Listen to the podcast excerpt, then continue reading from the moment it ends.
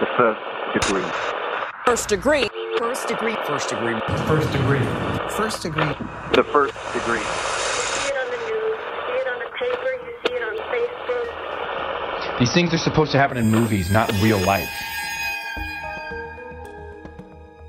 you know, when I read that he had gotten attacked and bludgeoned and basically they had just said beaten to death, you know, I kind of had nightmares and I was like, oh my gosh, I wonder, did he try to fight back? You know, he's a religious man, he's a man of God. I would hope he tried to defend himself. And that really bugged me for a long time. Hey guys, welcome to the First Degree, of the true crime podcast that you might end up on. My name is Jac Vanek. I'm sitting next to Alexis Linkletter and across from Billy Jensen because we're podcasting from our hotel room in Atlanta. The Clermont Hotel. Yeah. Yes. Shout out to them. We actually love it. Yeah, we had a great time here. hmm They have a strip club in the basement. Yeah. It's odd, but awesome. it's odd. It was Hi- very good with a Good live for- with a live band. It was great. they have good branding. They do. They're the soap in the bathroom. It says so fresh and so clean, clean. And I'm like, okay, Like, I feel this. yeah, I'm into it. Yeah, I hi- highly recommend coming here if you guys ever find your way in Atlanta. Yes. Um, but Billy, what day is it? It is National Bubble Bath Day. oh, There, I don't know if I've ever seen so many days in one. I think they're just they're they're stocking them now because they couldn't do any days, you know, because Over the everybody over the holidays. Yeah, so so, it's just everybody's like, like, you know, it's a new, it's So- a new year, new me. so new Argyle day. Bubble Bath Day, Earth's Rotation Day, National English Toffee Day. I do That's my like a, I favorite. do like a nice toffee. I love bubble bath day is my favorite. Baths are my favorite.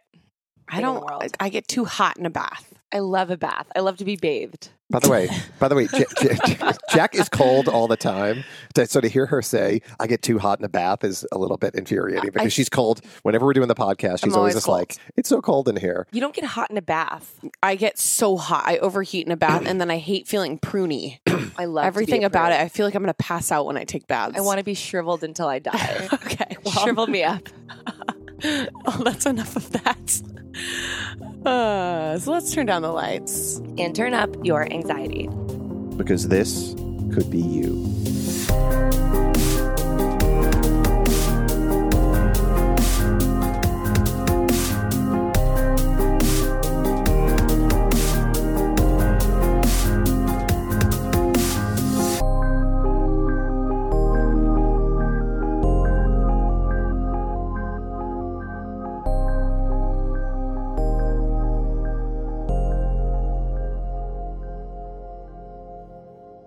Today's case takes us back to New Year's Day of 2014. The top song on the charts was The Monster by Eminem and Rihanna, and movies in the theaters were Paranormal Activity and Open Grave. The setting of today's case is Eureka, California. And whether you've heard of Eureka or not, what you need to know is that it is the largest coastal city between San Francisco and Portland, Oregon. Eureka received its name from the Greek word meaning, I've found it, Eureka, which stemmed from times of the California gold rush. And visually, at least in terms of the architecture, this place is known for its elaborate Victorian buildings, homes, and beyond that, community wise, it's truly wholesome atmosphere. On New Year's Day of 2014, the morning mass was about to commence at the St. Bernard Church in Eureka. The church's pastor, Father Eric Freed, who is known as Father Eric, was a man known for his punctuality. He was not only always on time, but he was known to be early.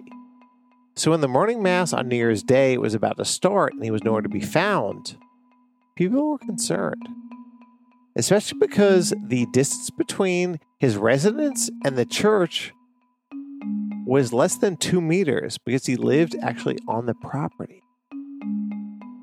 There was no sign of him at 8:50 a.m., 9 a.m., and then 9:05 a.m. And when he still hadn't arrived, one of the church deacons went to the church rectory to see what was holding him up. And what he found was something he was not expecting and could never have comprehended. When he entered the rectory, he called up to his friend, Father Eric. And when there was no answer, he went up to his room and found Father Eric lying in there, bloodied and dead. And the deacon who made this discovery immediately called the police. And then he went back to the church that was filled with parishioners who were waiting for Mass to start and told them that Mass was canceled because something tragic had happened. And within minutes, the church parking lot was swarming with police cars and lined with yellow crime tape. Medical response teams arrived, and it was then that they confirmed that the badly beaten body was, in fact, Father Eric. And it was clear, based on the condition of his body, that he'd been murdered. Well, good afternoon. Um, I'm Andy Mills. I'm the Chief of Police for Eureka uh, Police Department. Um, Eureka PD, with support from California Department of Justice, the uh, Humboldt County District Attorney's Office, the Humboldt County Sheriff's Office, are conducting a murder investigation at 615 8th Street, the Rectory of St. Bernard's Church. This morning at about 9 o'clock, officers were summoned to this location to uh, check suspicious circumstances in the rectory and found one person who appeared deceased.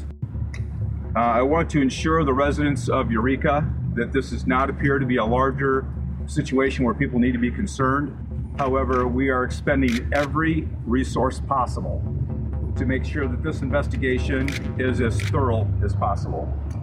Uh, having said that, I am not going to answer questions about the identity of the deceased person, uh, nor am I going to talk about the crime scene itself. Well, I don't want to. Um, you know, everybody knows it's Father Eric. Father Eric is a friend of mine, um, a, a, tremendous person in this community. He's been here about three years, um, involved with the Japanese community, uh, multilingual, just a tremendous person, and this is a absolutely tremendous loss, not only for the St. Bernard's Parish, but for our community in general. Um, I'll just say this for those of us that believe in prayer, this is the time for that. And, uh, and hope we can find out who did this. So, off the bat, the police observed signs of forced entry. There was a wooden gate that was broken off its hinges. A window was broken, and the entry door to Father Eric's room on the second floor was damaged and appeared to have been kicked in. On the outside of the building, the investigators observed pieces of broken pipe near an exterior gate as well as inside the rectory. They also found pieces of broken wood inside.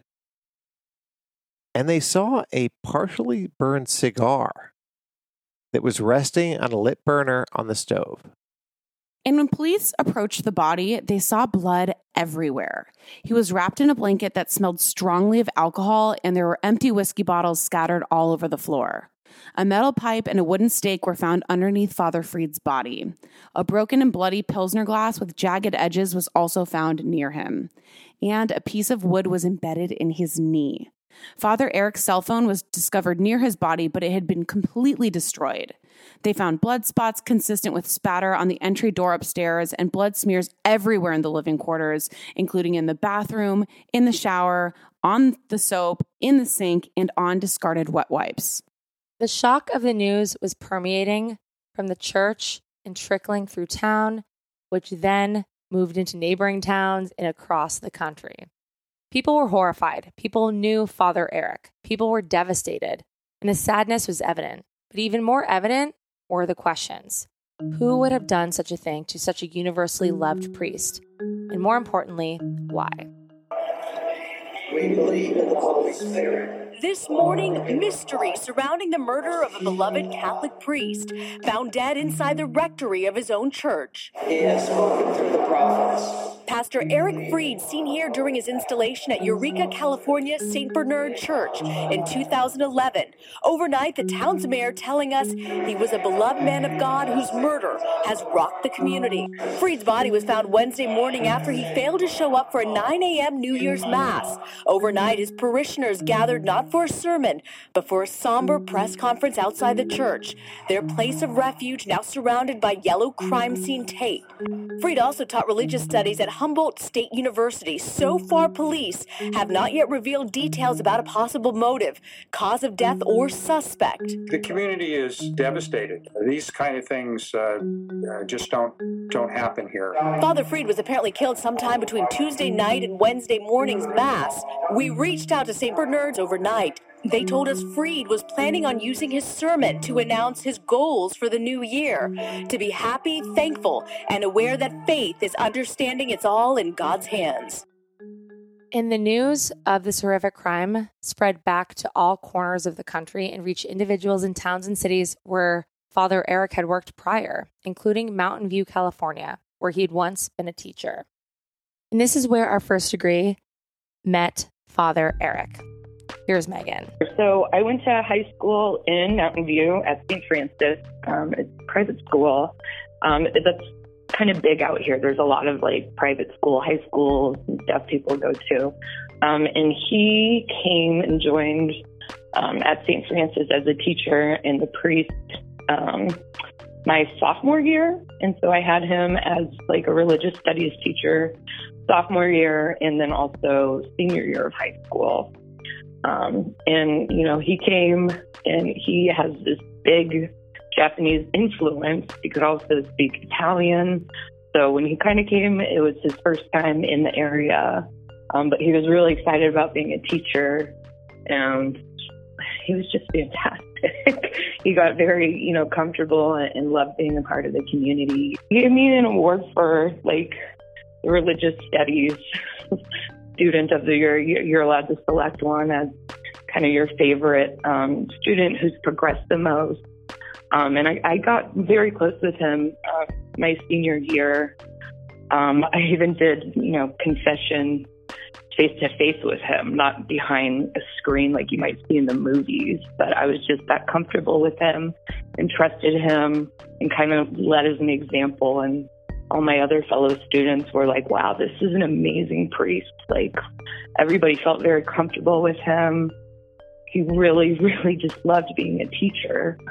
And so I think when I was in college, um, I found out through um, an alumni high school email the email just kind of had stated that, you know, hey, please keep Father Eric in your thoughts.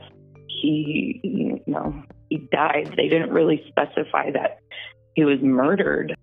On the heels of the discovery of Father Eric's body, all areas of the church property were searched. And the investigation revealed that Father Freed's dark gray 2010 Nissan Hybrid was missing from the scene.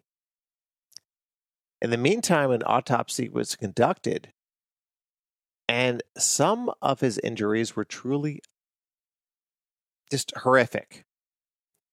He died from blunt force injuries to the head and thorax and asphyxia by neck compression.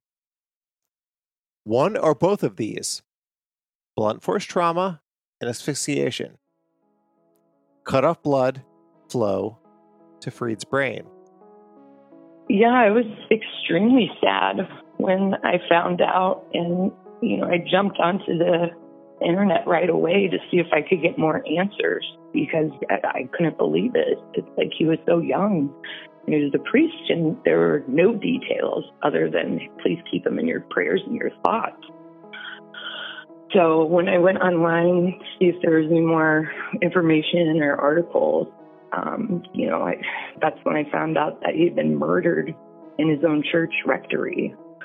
Um, you know, that's supposed to be a safe place, and he's a priest. He's a man of God. It was shocking. When, when you say Father Eric, that makes people stop and really reflect, and it's like, oh God, not Father Eric. And that's how I felt when I read that email. I was like, what? Oh my God, no, that that cannot be possible. And yeah, I mean, really re- made me reflect on all the times in high school that he was so kind and caring, not just to me, but to all my other, you know, classmates. That, you know, maybe they didn't really care about religion that much, but we all enjoyed his class. He made it fun and he didn't make it necessarily, you know, shoving sacraments down your throat with all kinds of, you know, throwing the Bible at you. A rectory is the place where all the priests live and they sleep and reside there. Um, after like a church, um, after a mass, when they do collections for donations, they take that money and they walk it straight into the rectory. Um, it's where you would go to make any appointments with the priest because that's where they live. Um, my brother was actually um, in the seminary for about four years, and he lived at one of the rectories.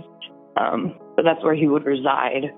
It's just like right next to the parish. It's just basically the priest's house. Father Eric's injuries included separated vertebrae and a broken ligament in the spine, which can only occur when the back is hyperextended. There was a skull fracture on the orbital roof above the left eye and a deep laceration down the nose from bridge to tip. He had a question mark shaped laceration on the top of the head, and mouth injuries included lacerations and bruising of the tongue and lips and a torn frenulum. And these injuries were caused with a broken Pilsner glass. His knee had also been impaled with a wooden slat. You know, I was horrified to find out that he was beaten to death. There still wasn't a lot of details at first even in the initial articles that came out. And then as they slowly started to come out, I was keeping up with the case. And uh, it was just terrible finding out that he was tortured, bludgeoned to death, tried to conceal it by wrapping him up in a blanket and trying to pour alcohol and lighting it on fire. And it was just really disturbing. And while the police didn't yet have the who or the why, a picture of what happened began to emerge. The police believe that someone broke into the church, encountered Father Eric, and then a violent struggle had occurred, resulting in the brutal slaying of this beloved community priest. Then the suspect fled in Father Eric's car after ransacking the living quarters. And the police struggled as to where to search for leads because Father Eric had none imminently. I mean, you're not dating women, you're not dating anybody. You're you're celibate as a priest. So there's none of that going on. And he'd been with this particular church for almost 5 years, and those who knew him described him as intelligent, warm, well-spoken, inspiring when he spoke. That being said, too, he he just had he had been living overseas for many years. There was very few things that could have been sort of skeletons in his closet, Yeah. so to say. The LA Times described him as a remarkable man. This is a quote. A native of Los Angeles, he originally had no interest in the priesthood. But then, and this is this is how they quoted him, when he was a kid, the last thing he ever wanted to be was a priest because priests were old guys who would never do much. Then he met a Salesian priest who could play basketball well. And that style attracted him. Right. And he then went to Loyola Marymount University to study. And after that, he went to Rome to study the priesthood. And then he moved to Japan for 20 years to study further. And then it was in 2014, he was back in the United States. He had been at the St. Bernard's Church in Eureka. But prior to that, obviously, we know he was teaching at uh, a high school. But this was a very worldly, smart, well educated man. I'd say probably like my sophomore year, I definitely got into some trouble, like, you know, shoplifting here and there or something like that, which just kind of was a punk and sneaking out and didn't really want to take school that serious. But he challenged me in our religious studies class sophomore year and he wanted to engage in conversations. I mean, we even had you know, students, we had a Jewish girl in our class, we had another girl that was a Buddhist, and he wanted conversations with everybody and just, you know, engaging in that way. It made me say, hey, like, you know, I, my, my parents are pretty religious and I would have to go to church every Sunday, but I just didn't really care. I wouldn't really be paying attention. But, you know, through his influence and making me want to, you know, have more conversations about it at school. You know, it made me really take a step back and actually start caring and listening to the gospel and stuff like that when I would go to mass on Sunday. And then also we would have, you know, uh, high school masses at least once a month, sometimes two, three times a month. And other kids that were Catholic maybe thought it wasn't cool to, you know, stand up and receive the communion. But I kind of felt that I needed to stand up and, you know, kind of encourage my other friends, hey, come on. We're all Catholic. Let's stand up. It's not not cool to go and get the Eucharist. Um, so I kind of wanted to be the spokesman, sort of, in my own sense, to get other people more involved because he made it a lot of fun. The investigation into the murder of Father Eric was an all hands on deck situation, and law enforcement immediately began for searching for any viable leads. And they learned that there had been another incident at a church on the very same day that Father Eric's body was found at the church. And according to Heavy.com, quote, in the afternoon hours on New Year's Day, an employee at Sacred Heart Church on Myrtle Avenue in Eureka opened the door of the church to find an unknown man inside. The man reportedly fled as the employee dialed the police. So the police weren't sure as to whether or not this other church incident was connected to Father Eric slaying. But with no other leads to go on, they were grateful for at least a place to start as far as their investigation was concerned. And meanwhile, the investigation at the crime scene barreled forward, and law enforcement searched police reports for other incidents or suspicious activity that had occurred within the previous 24 hours. Could any other of these crimes that had occurred in this town be connected to what had happened to Father Eric? Right. The police learned that someone had actually tried to set fire to Father Eric's body inside the church and, and tried to blow up the church. And these facts prompted additional questions. Was it simply an attempt at covering up the crime and covering up what had been done to Father Eric? Or is there some terroristic or anti religious aspect to what is going on here? Yeah. Right. And then also, the Time Standard reported that an A shaped symbol made of dirt had been constructed at the church, which further suggests some religious tie in to this crime. So, in combing their records, police learned that there had been suspicious activity at the church on New Year's Eve in the form of a suspicious man at the St. Bernard Church. And the Lost Coast Outpost put together an account of how law enforcement was dispatched to deal with what at first appeared to be a relatively benign problem. 1X5, control Indy. Go for X5. Uh, 33 unwanted suspicious male subject uh, pending at 72 West Coast Road and Clare with X5 if he wants me to start 26. We can be en route. DHC's code 4 with 11015. Received. at 72 West Coast Road, and he's currently hiding in the bushes making nonsensical statements, acting bizarre, possibly under the influence. 1Q33, control and see. Three. Q33 at RP to the Garberville station reporting the same subject acting suspicious and possibly lost a bullet first of Gary under the influence and he was last seen wearing a maroon colored tracksuit and he was last seen in the alley behind the Redway Inn. The man in question was 43 year old Gary Lee Bullock. He was a resident of Redway, California, which is a city a little over an hour away from Eureka by car. Bullock was a husband, father of two daughters, and a former truck driver. The police arrived on the scene, and the Lost Coast Outpost reported that, quote, the suspect told the arresting officer that he had used both meth and heroin. And while he went into custody peacefully on the way to the jail in Eureka, Bullock grew agitated with numerous reports saying that he tried to kick out the patrol car windows. He grew so difficult, deputies had to, quote, violently restrain him, and his heart rate was greatly elevated. Bullock was charged with public intoxication in the neighboring town of Garberville and taken 67 miles north to jail in Eureka, which is where the St. Bernard Church was located. And after his arrest, his strange behavior persisted and became increasingly erratic, prompting law enforcement to take him to a hospital for a psych evaluation. He was then booked into jail for eight hours and then released shortly after midnight. And only two hours had passed when local police responded to a call about a suspicious person near the jail, which was within close proximity to the church. And it was Bullock. And at this point, Bullock was no longer intoxicated, so they had no cause for arrest. But they didn't leave him there. They removed him from the property and took Bullock to a shelter for the evening. Then, after that, a security guard heard noise near the church and went to investigate.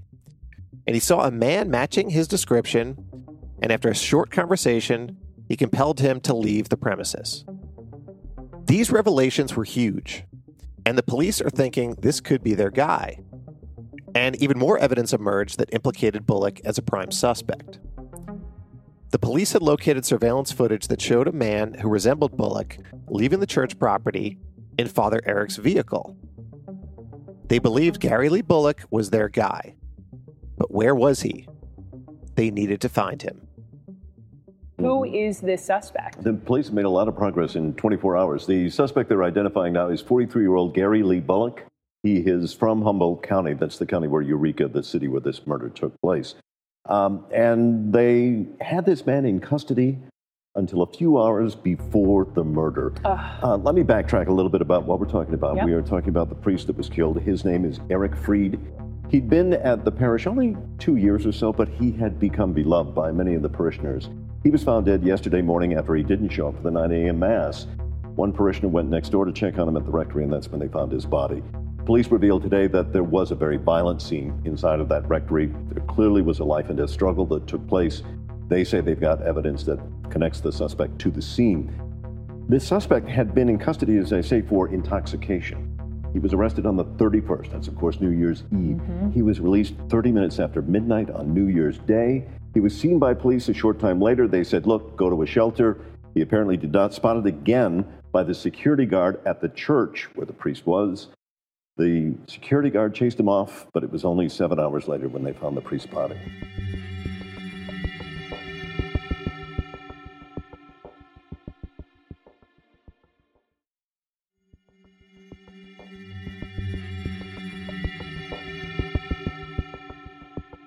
After Bullock's arrest was made public, the police learned more about his activity on New Year's Eve. The Lost Coast Outpost reported that just before 9 a.m., local law enforcement began getting phone calls about an unknown male ranting that his wife was being held against her will in Garberville. Similar calls came throughout the morning, but when police responded to these calls, they couldn't locate him. Another 911 call had been made after a woman saw Bullock screaming and, quote, telling the neighbor's dog to attack and kill and was doing bird calls. He was pretty wild, gyrating around. He was messing with the sides of his head. He was also said to have dropped into the fetal position and then claimed he was looking for his wife inside the microwave oven of a neighbor's house, which he had broken into. The part that really upset me was that the guy who brutally murdered him had just been released from police custody only hours prior to this incident happening on New Year's. Um, so at first, you know, aside from the initial shock, I, I was angry at the police. Bullock was located at the home of his parents, who were actually planning to turn him in. And shortly after Bullock was taken into custody, Father Eric's stolen 2010 Nissan Altima was located in southern Humboldt. And the Times Standard reported that near the car, quote, the police found that someone had constructed two more of the A shaped symbols made of sticks and branches near the stolen car. Okay, what the hell do these symbols mean?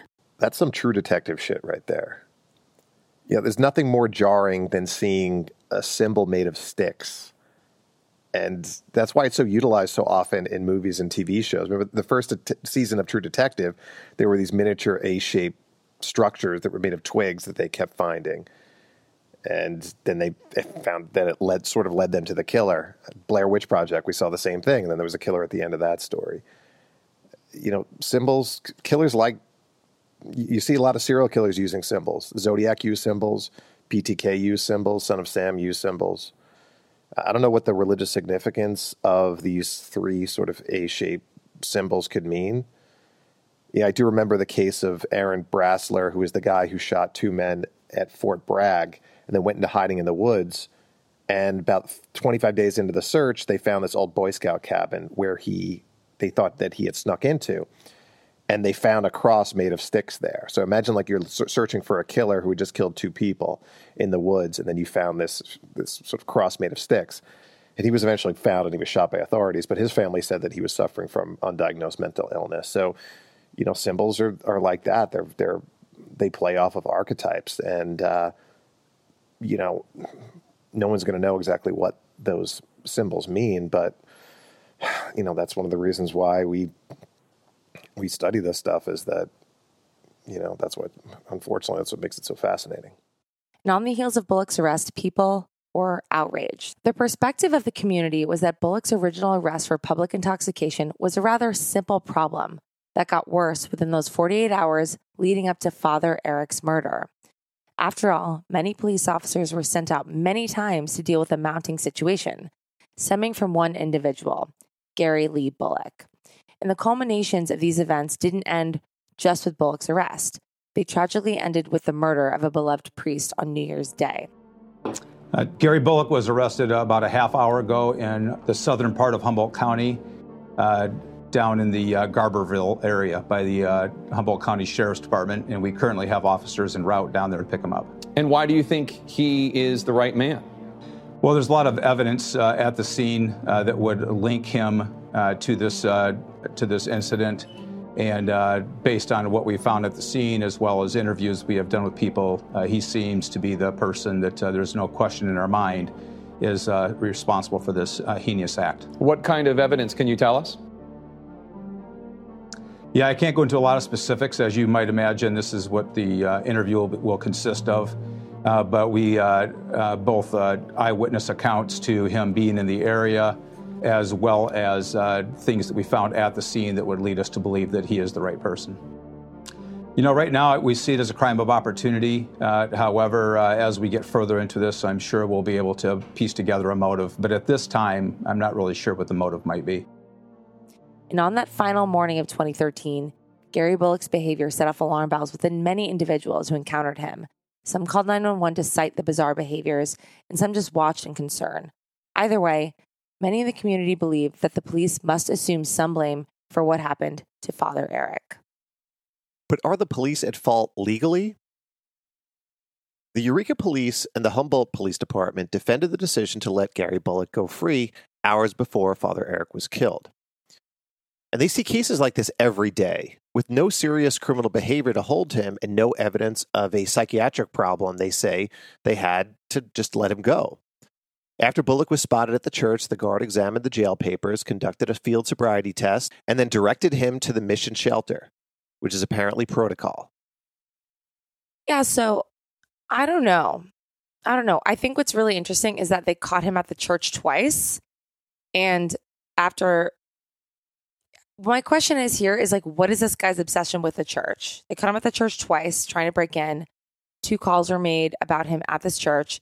And the third time, he, he persisted in this obsession with the church and made his way in and attacked Father Eric.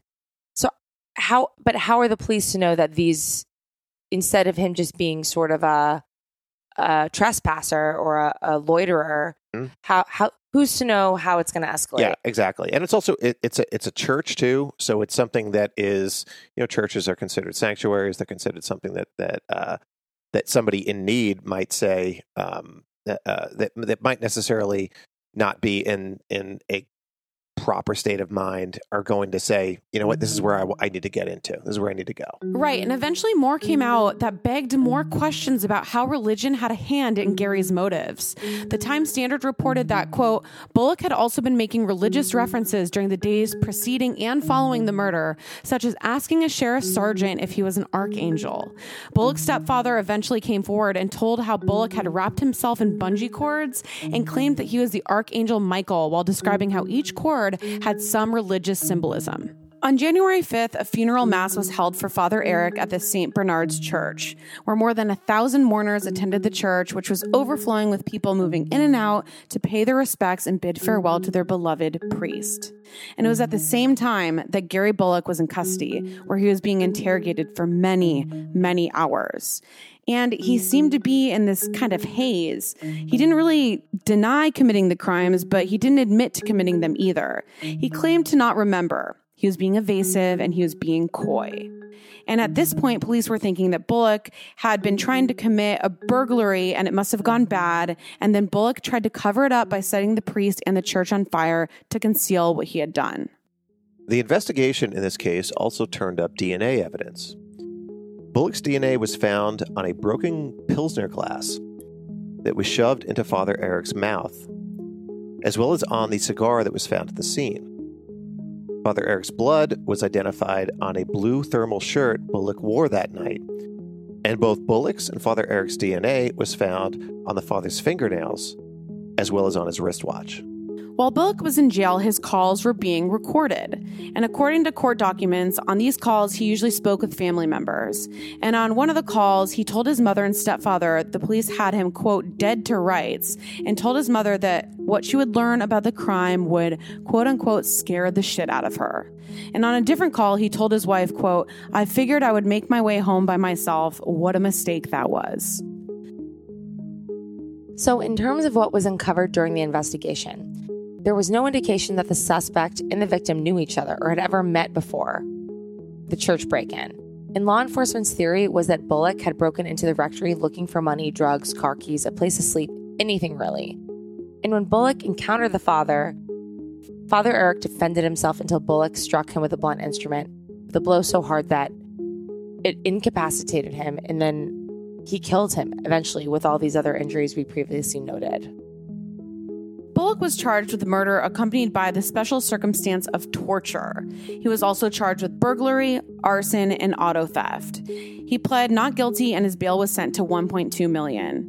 And he pled not guilty by reason of insanity. The prosecuting attorney told the court that Bullock had tortured Father Eric, quote, for his own sadistic purpose. It's extremely frustrating because there was no real motive. Like unless he just has tons of hate in his heart. He just seems like a deranged man, but he he had to have known. I just the attack itself, and that that's what was really hard, and still is really hard for me. Um, you know, when I read that he had gotten attacked and bludgeoned and basically they had just said beaten to death. You know, I kind of had nightmares and I was like, oh my gosh, I wonder did he try to fight back? You know, he's a religious man, he's a man of God. I would hope he tried to defend himself. And that really bugged me for a long time. Um, and then when all the details came out, yes, he did fight for himself, but God, for two hours maybe, while all this terrible stuff was going on and happening to him, um, that guy's just a monster. Disgusting yeah, murder is murder. You're still breaking a commandment. And in order to get forgiveness, you need to seek forgiveness through reconciliation through a priest. So that's why it makes it extra mind boggling that it's like he murdered a priest and didn't just murder, he tortured him. Um, that part's terrible but it, it doesn't make it any worse or less. But what's sad about it is that the family of Father Eric, they all know, hey, he he would somehow find it in his heart to forgive this man, which is hard for any other normal person to even think about. But um, in the eyes of the church, if he did confess his sins and he was um, through the sacrament of reconciliation and he was pardoned and forgiven by a priest, it would be okay. Not okay, but they would see it and tell them that God would forgive them. But I don't see this guy going and talking to a priest and asking for forgiveness. So during the trial, according to court documents, prosecutor Andrew Isaac brought out three items alleged to have been used in the attack. One was a wooden garden stake, one was a broken piece of iron drain pipe, and then there was that glass Pilsner glass that was with the base that was broken off. And he placed them on top of the witness stand. And the medical examiner who conducted the autopsy said the pipe could have been used to inflict several of the lacerations and bruises, and debris from the inside of the pipe could have been the source of debris found on Father Eric's body. Meanwhile, the wooden stake could explain several track like parallel lacerations found on the body, and that Pilsner glass was a plausible source for the mouth injuries. The medical examiner also said that shoving that glass down Father Eric's throat could have pressed his tongue back, cutting off his oxygen flow. The prosecution further claimed that Father Eric may have been awake through the entirety of the infliction of these injuries on him. And according to the court documents, the medical examiner then said that the extensive injuries could have taken anywhere from several minutes to several hours to inflict. At the end of the trial, Gary Lee Bullock was found guilty in April of 2016, and he was given two life term prison sentences for what he did to Father Eric Freed. um, yeah, I just remember my initial reaction because I, you know, I haven't had too many people close to me die, and so I don't really know yet how I deal with grief. So at that point, I was just really angry reading that this man had been under police custody. It was like, why was he released? You know, did they not realize how deranged this man was? Because when I have read up on it, it's like the church was a block and a half away. So it was like the next order of business. As soon as he got released, was breaking into the church and committing this horrible crime. And it's just shocking to find out somebody could do this to a man of God who's, you know, given up his entire life to teach others and show them the way of, you know, decency. And it's like, wait, what kind of payback is that? He gave up his entire life, and this is how it ends. It's some psycho beating him to death. It's terrible. That part kind of shakes your faith as a Catholic. You know, I still struggle with my faith because I don't believe that that's right. You know, it's really sad because that should not happen to somebody like Father Eric. It it hurt and it made me feel really bad that I hadn't made more attempts to be in closer contact with him. I think knowing that I was graduating and then that he was only going to be there one more year, um, it made me sad.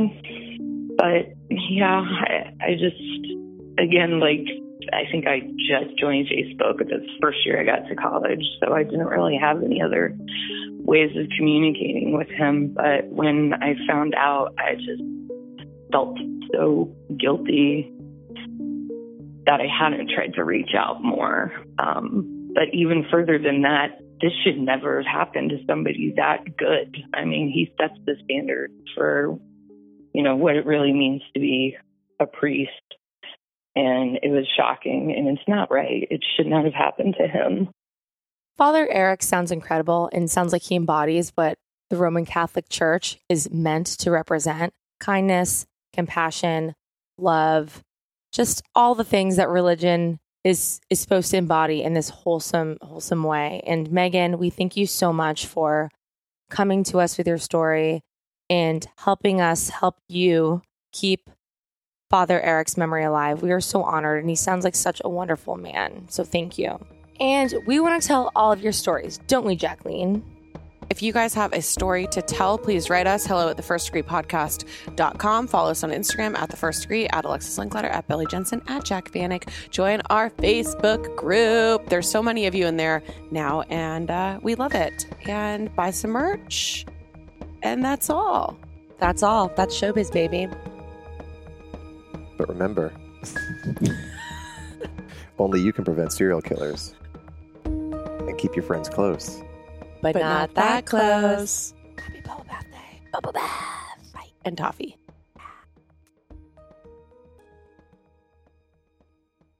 Sources for today's episode includes the LA Times, the Visalia Times Delta, the Santa Maria Times, the Californian, the Lost Coast Outpost, ABC News, CNN, court documents. But as always, our first degree connection and interview is always our largest source.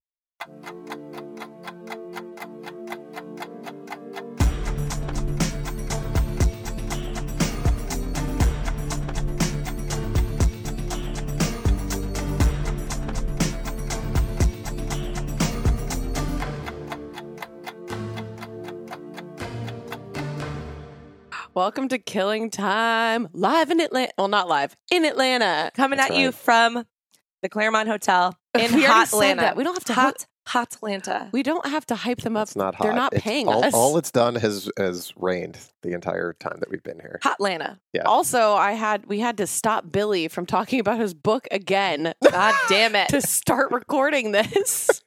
God damn it, Billy. He's not engaged at all with what we're Everybody. He's everybody is on his reading it for their. Everyone's like the See- first book of the year, and then they're reading it. So I'm, I'm just read. You know what? Fine, screw you guys. You know what? You have another job to do right Well, now. I do. And I do is have another job. And not looking at your phone. Oh.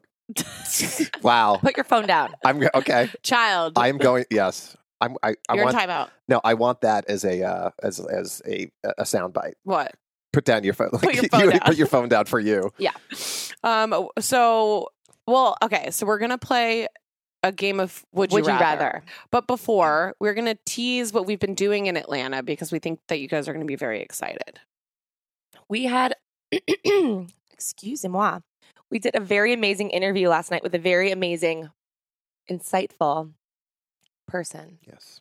Who you may be familiar with. Are we not gonna say his name? It rhymes with rain. Rain Kinsey. Rinsley. Rain Rinsley. Yes. we interviewed who Payne can Lindsey think- last yeah, night, yeah. and it was fucking awesome. Yeah.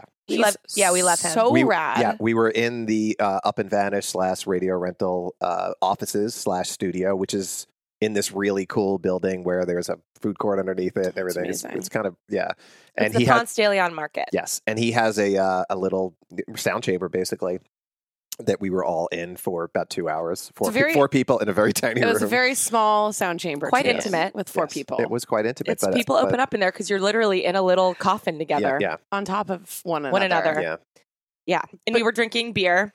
Jared didn't fit inside. Sorry, Jared. yeah. he was outside peering through the window the whole time like a little puppy dog. It was good though. We had a good time. We had a great time. We love Atlanta and we're super excited to bring you guys a really good episode with Payne. Yeah. We think you're going to love it. It's gonna be great. Okay, so let's play. Who, On that note- would you rather?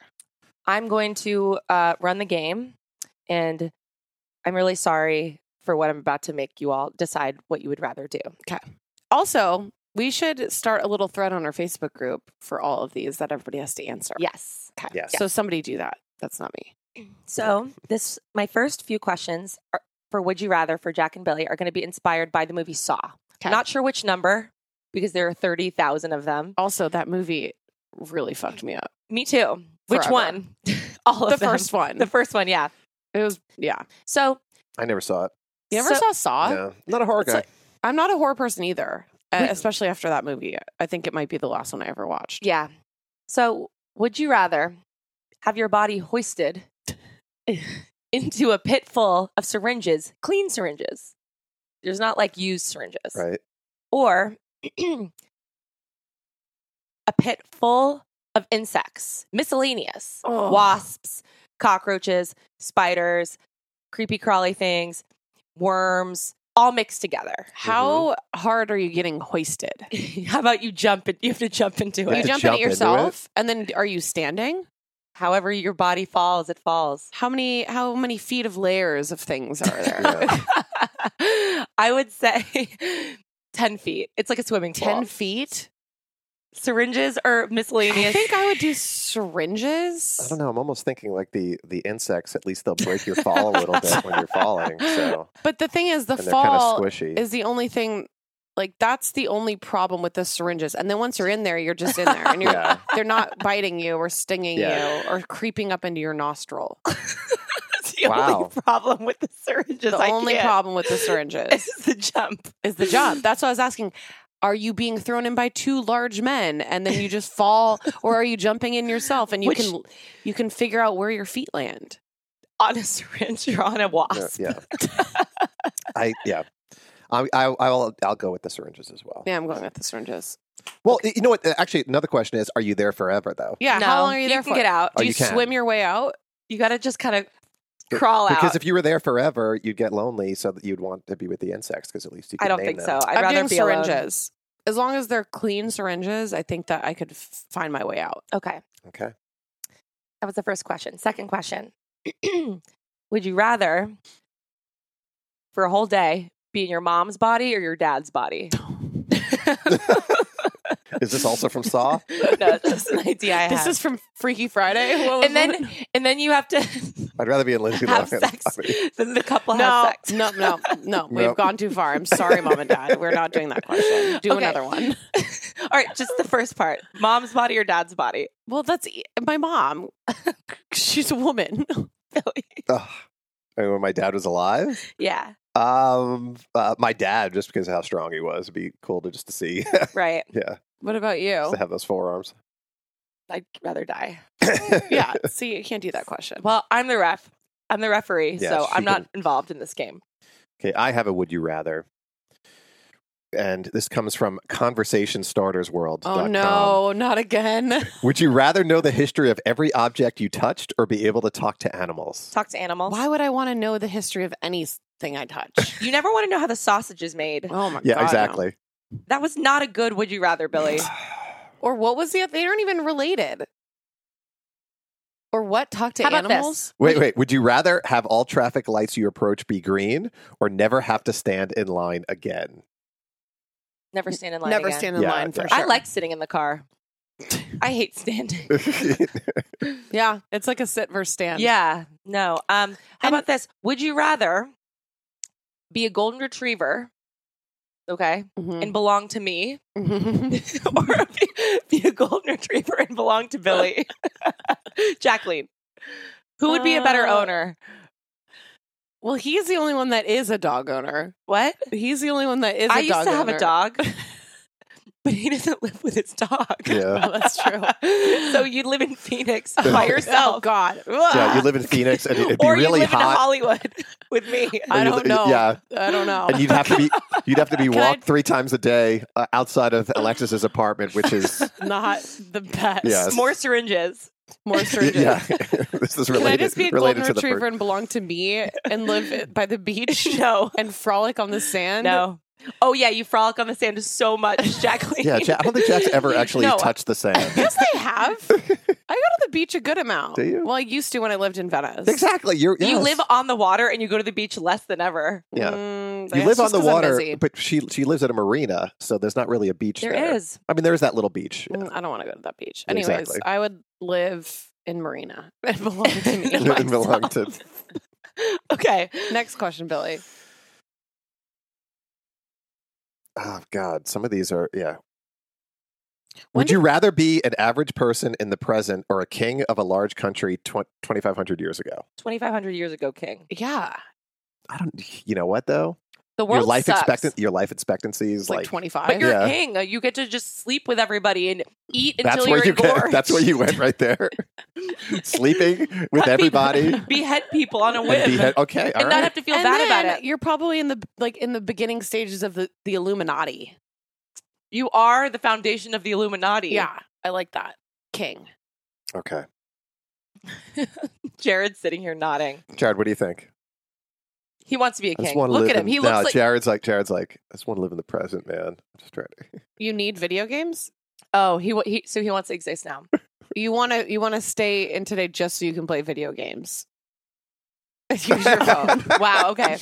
Here we are. All right. I think that's enough. No, no, no. Can I do one more? Sure. because this relates to uh, um, uh, some of the stuff that you guys have been posting on Instagram. Would you rather be forced to dance every time you heard music, or be forced to sing along to every song you've ever heard? Oh, that's pretty bad. Dance. Although I am bad at both. I'm ba- I'm terrible at both. But we- but at least you know what. But what if a song came on while you're like in bed trying to sleep, and then you'd have to get up and dance? but would you rather Sing when your partner's like- trying to sleep. I'd rather sing. And she's like, yeah, because I Jared just wakes me up with his snoring. I, I love the up with my idea of. Jac sleeping, and then she's like, "But why did I make that choice?" And she just has to get up and start dancing. It's like dancing. a sad razzle dazzle dance. I'm like, fuck. I think I'm gonna take dance because I need like physical activity is good for you. It is. So I'm gonna choose dancing because I don't really sleep anyway. Okay. Yeah, so that won't be an issue. Uh huh. I just am too lazy, I think, to do the dance. Right. So sing it is. What about you, Billy? I'd probably pick the sing. Yeah, Because you can. Well, I you like love singing. singing. I do. I love Karaoke singing. man over here. the sad karaoke man. Yeah, I did. I did. a sad song. I did not do a sad song. I did. that was I did. Everybody, um, might as well get stoned. That's not a sad I song. don't know. You song. sang it sadly. I sang it sadly. Well, that's my thing. Yeah, you but turned it into. but a I didn't. sad song. Yeah, I didn't do "Whiskey and You" by Chris Stapleton because that would have brought the room down. And I, this didn't bring the room up. No, it didn't bring the room up. I looked away. I looked away. I loved it, because I almost cried. but it Oh. because it was a sad song. And I'm sad enough as I am. Yeah. Yeah, I don't need any more. we don't All need right, to be well. sadder. All right. On that note, um, Hotlanta, we love you, We love ya. and uh, stay tuned for our uh, Rain Rinsey episode. And that's Showbiz, baby.